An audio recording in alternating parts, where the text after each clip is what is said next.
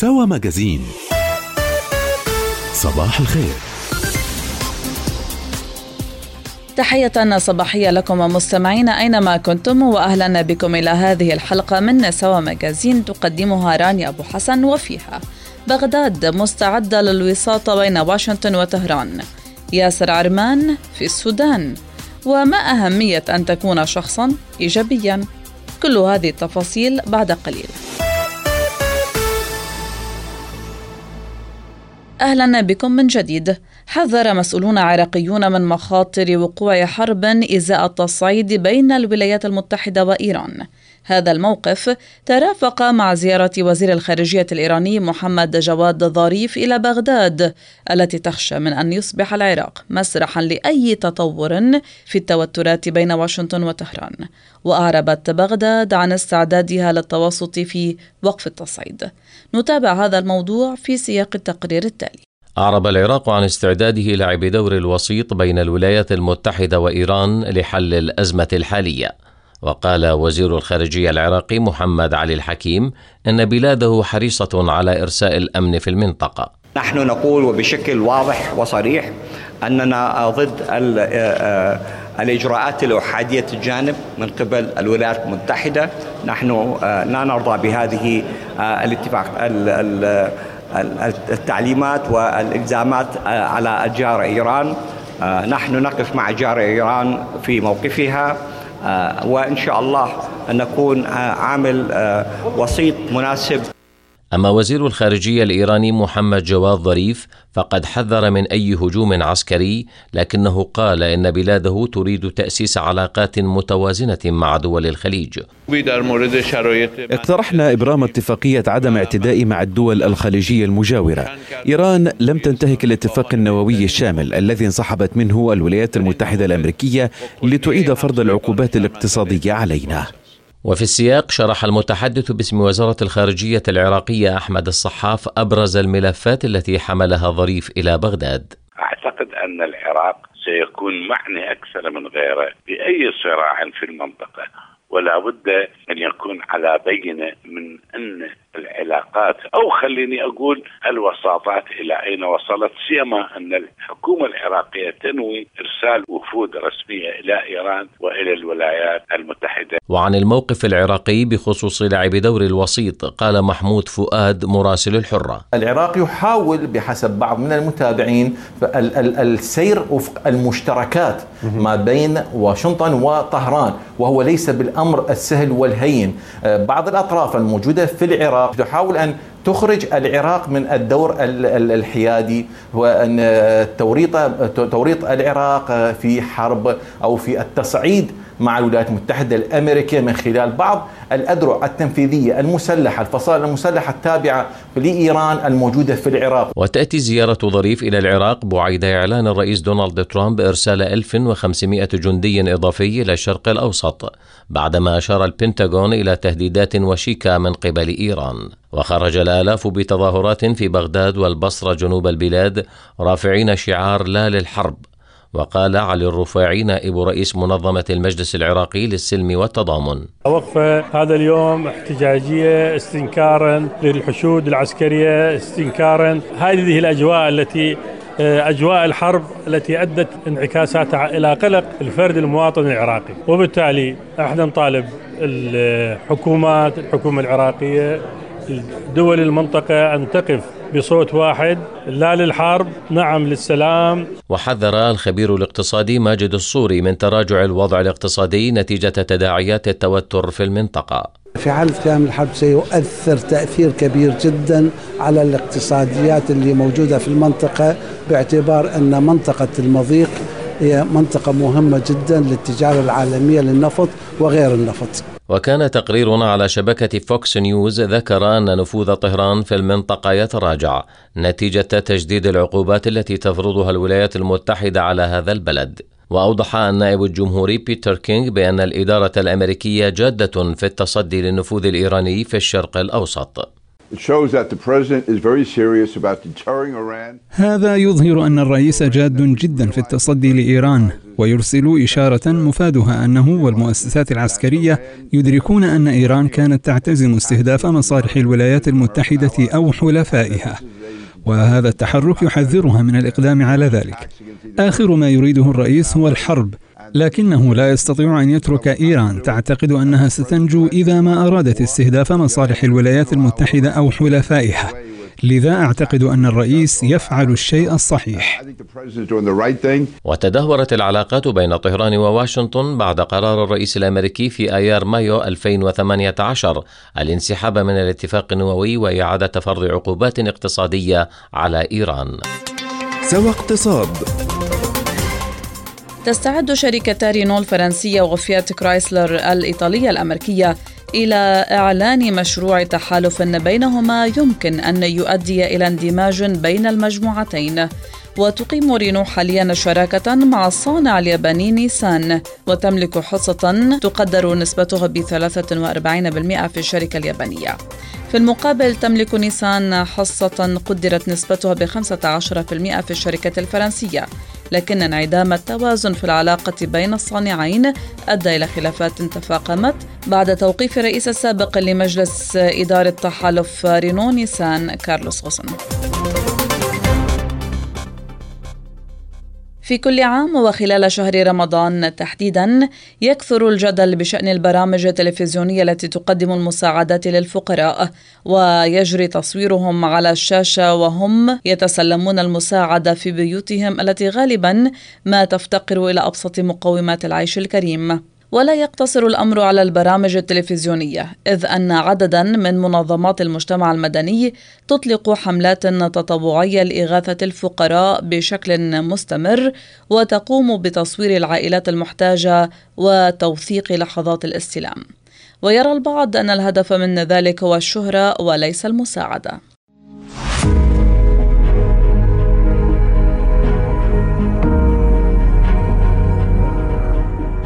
في شهر رمضان تشرع العديد من المؤسسات في مساعدة المحتاجين وغالبا ما يتم تصوير طريقة تقديم المساعدات لتعرض لاحقا على الفضائيات أو في مواقع التواصل الاجتماعي. الأمر الذي اعتبره البعض خدشا لكرامة من يتلقون هذه المساعدات.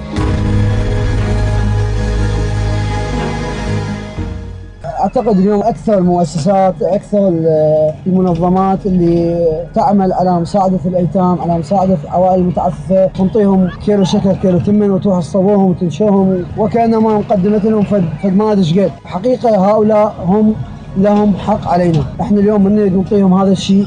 إحنا ما متفضلين عليهم. لا نستجدي باسمهم. لا نقول إحنا اليوم أكو ناس تستجدي باسم هؤلاء العوائل.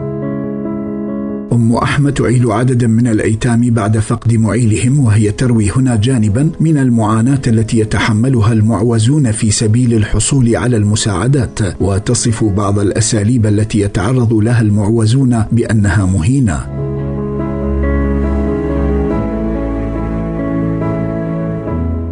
والله أنا رحت واحد اسمه وديت له file. قلت له أخوي أنا عندي أربع جهال. سجلني عندك قال لي والله ما عندنا قلت له أخوي لعد اني حالي حال هذول الأيتام. شاف الفايلات وأخذ ال file من عندي وقال لي ورا 10 أيام أربع 14 يوم تعالي لي. هم رحت أنا مرة ثانية. وهم ما سجلني. صار همين ثلاث أشهر. هم رحت له. قلت له أخوي حالي هالعالم يعطي 10000 بالشهر.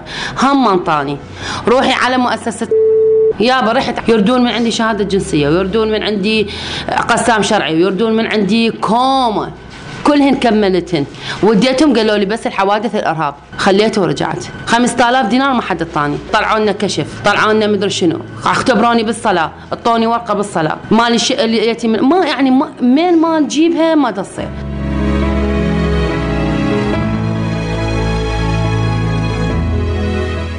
وفي مقابل الانتقادات التي توجه إلى الكثير من الجهات المانحة التي تقوم بتصوير المعوزين وعرضهم على وسائل الإعلام هناك من يعتقد أن استخدام الإعلام في هذه القصة هو لتشجيع الميسورين على التبرع وإيصال معاناة المحتاجين إلى الرأي العام لكسب المزيد من التعاطف بغية الحصول على مساعدات سريعة لمحتاجيها. الفنان هاشم سلمان قال أيضا ليس كل المؤسسات الإنسانية متهمة بخدش كرامة المحتاجين.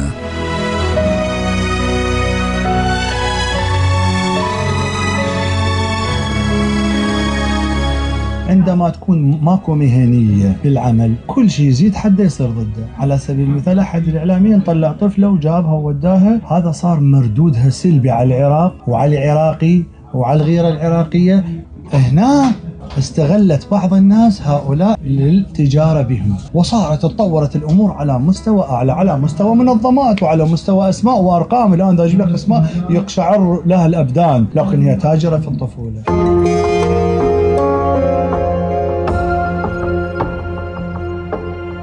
وهناك آراء مختلفة حيال الطريقة التي يجب تقديم المساعدات من خلالها للمحتاجين دون النيل من كرامتهم، لكن البعض يدعو لاعتماد معايير مهنية شاملة تتولى جهات حكومية مراقبة الالتزام بها لمنع الانتهاكات لكرامة المحتاجين.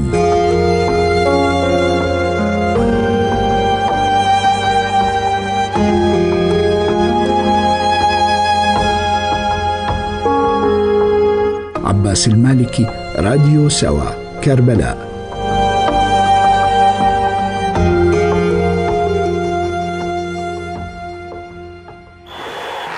سوا رياضة. أبدت شركة نايكي للتجهيزات الرياضية عزمها على وقف خفض عائدات العقود الرعائية التي تربطها بالرياضيات في حال حملهن. ونقلت نيويورك تايمز عن المتحدثة باسم الشركة بأن شركة نايكي يمكنها القيام بأكثر مما تقوم به حاليا وثمة فرصة كبيرة لصناعة رياضة مجتمعة بتطوير دعم أفضل للرياضيات. وبحسب الصحيفة تعتزم نايكي التوقف عن اقتطاع جزء من عائدات رياضيات الحوامل من العقود التي تربطهن بالشركة والتي عادة ما كانت تطبقها لفترة تمتد إلى سنة. يأتي ذلك بعد أيام من انضمام نجمة ألعاب القوى الأمريكية أليسون فيليكس إلى مجموعة منتقدي شركة نايكي واتهامها بمعاقبة الرياضيات اللواتي يوقفن مسيرتهن مؤقتا بداعي الحمل. وكتبت العداءة الوحيدة المتوجة بست ذهبيات أولمبية في صحيفة نيويورك تايمز أن شركة نايكي عرضت تخفيض عقد رعايتها بشكل كبير منذ ابتعادها عن المضمار خلال حملها العام. الماضي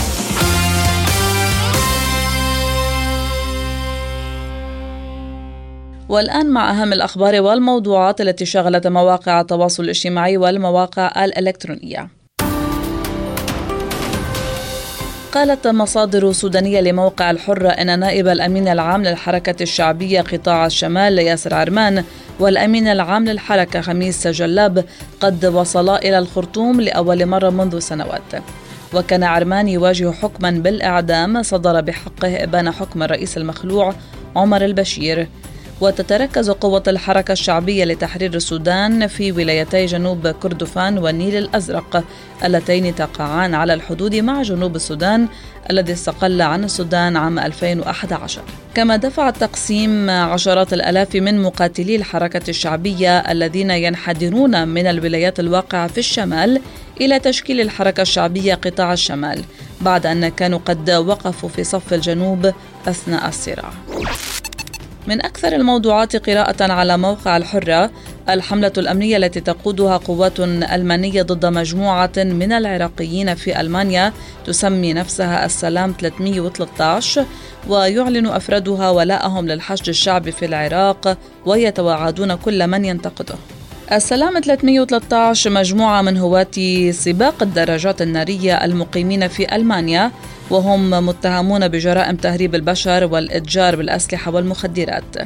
ويدعي أعضاء هذه المجموعة التي تأسست عام 2016 يدعون انتمائهم لسرايا السلام وهي أحد فصائل الحشد الشعبي في العراق وتتبع زعيم التيار الصدري مقتدى الصدر. ويقولون أنهم اشتقوا اسم مجموعتهم من السرايا لكن الأخير نفى ذلك. وعلى صفحتهم على يوتيوب يظهر أربعة أشخاص في مقطع فيديو جالسين في سيارة ويقول أحدهم ويسمي نفسه أبو مهدي دخلنا ألمانيا بسلام حسب ما يقول قادمين من دولة مجاورة وألمح إلى أنه تمت معاقبة أحد الأشخاص المعروفين بانتقاد رجل الدين مقتدى الصدر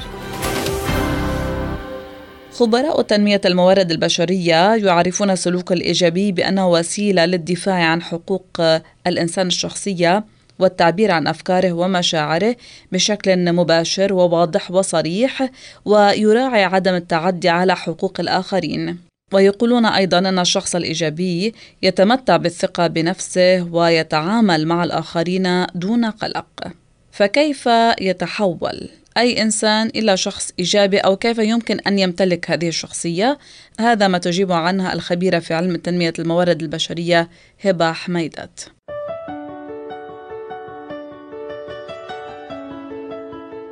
أهلا فيك هبة حميدات الخبيرة في تنمية الموارد البشرية واليوم موضوعنا رح يكون كيف نبني علاقة جيدة مع الآخرين؟ وكيف الإنسان يقدم نفسه أمام الآخرين بشكل إيجابي؟ موضوع كيف إنه إحنا تكون علاقاتنا مع الآخرين ونبنيها ونبنيها بطريقة إيجابية مهم كثير خاصة إنه هذا الموضوع إحنا بنمارسه بشكل يومي من الصباح للمساء سواء بالبيت سواء بالمدرسة سواء بالشغل سواء بالجامعة سواء مع الجيران. فهذا الموضوع موضوع عام وتفاصيله كثير مهمة تبني علاقات إيجابية وعلاقات علاقات صحيحة الدراسات العلمية بتحكي أنه 85% من العلاقات الناجحة مع الآخرين تبنى على عدة أمور ومن أهمها أنه الشخص يقنع نفسه نعم. أنه اللي قدامه له أهمية كبيرة أنه هذا الشخص مهم إنه لازم نعطيه أه. أهمية بس نتحدث مع الآخرين لازم نسمع له بشكل جيد هو الإصغاء لازم لما نحاور نكون نرد عليه بطريقة إيجابية حسب الحوار حتى لو كنا مختلفين معنا.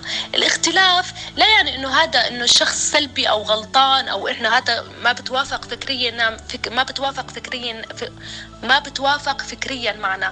بالعكس الاختلاف الفكري هو أمر صحي. فلهيك لما إحنا نشوف هذا الشخص له أهمية كبيرة وأعطيناه هاي الأهمية هو رح يشوفنا بنفس المنظور اللي إحنا نظرنا فيه له. الشيء الثاني إنه نشعر الآخرين بإنه إحنا تركنا لها ترك تركوا عنا انطباع إيجابي هون الشخص رح ينبسط رح يشعر بالفخر إنه إحنا أعطيناه هذا الانطباع الجيد فرح تلاقيه بعد مدة هذا الشخص اللي أنت أعطيته هاي الأهمية وأعطيته الانطباع الجيد بعد فترة إنه هذا الشخص فعلا إنه إنسان مهم إنه هذا الشخص فعلا إيجابي نعم. القعدة معه كثير حلوة حواري راقي لإنه إحنا أعطيناه مثل ما بنقول كارت إنه أنت شخص إيجابي فهو حيضل أو ضوء أخضر. هذا الكرت إلنا يعكسه إلنا. الأمر الثالث إنه نخلي شخصيتنا جذابة شخصية جذابة. كيف ممكن؟ مو انه والله أنا ما بحكي وما بتكلم بالعكس الشخصية الجذابه إنه أه. تكون بالكلام الحوار الواضح المبني على فكر سليم آه، الرقي بالحديث العلاقات التسامح. فإحنا لما هذا هو الشخصية الجذابة.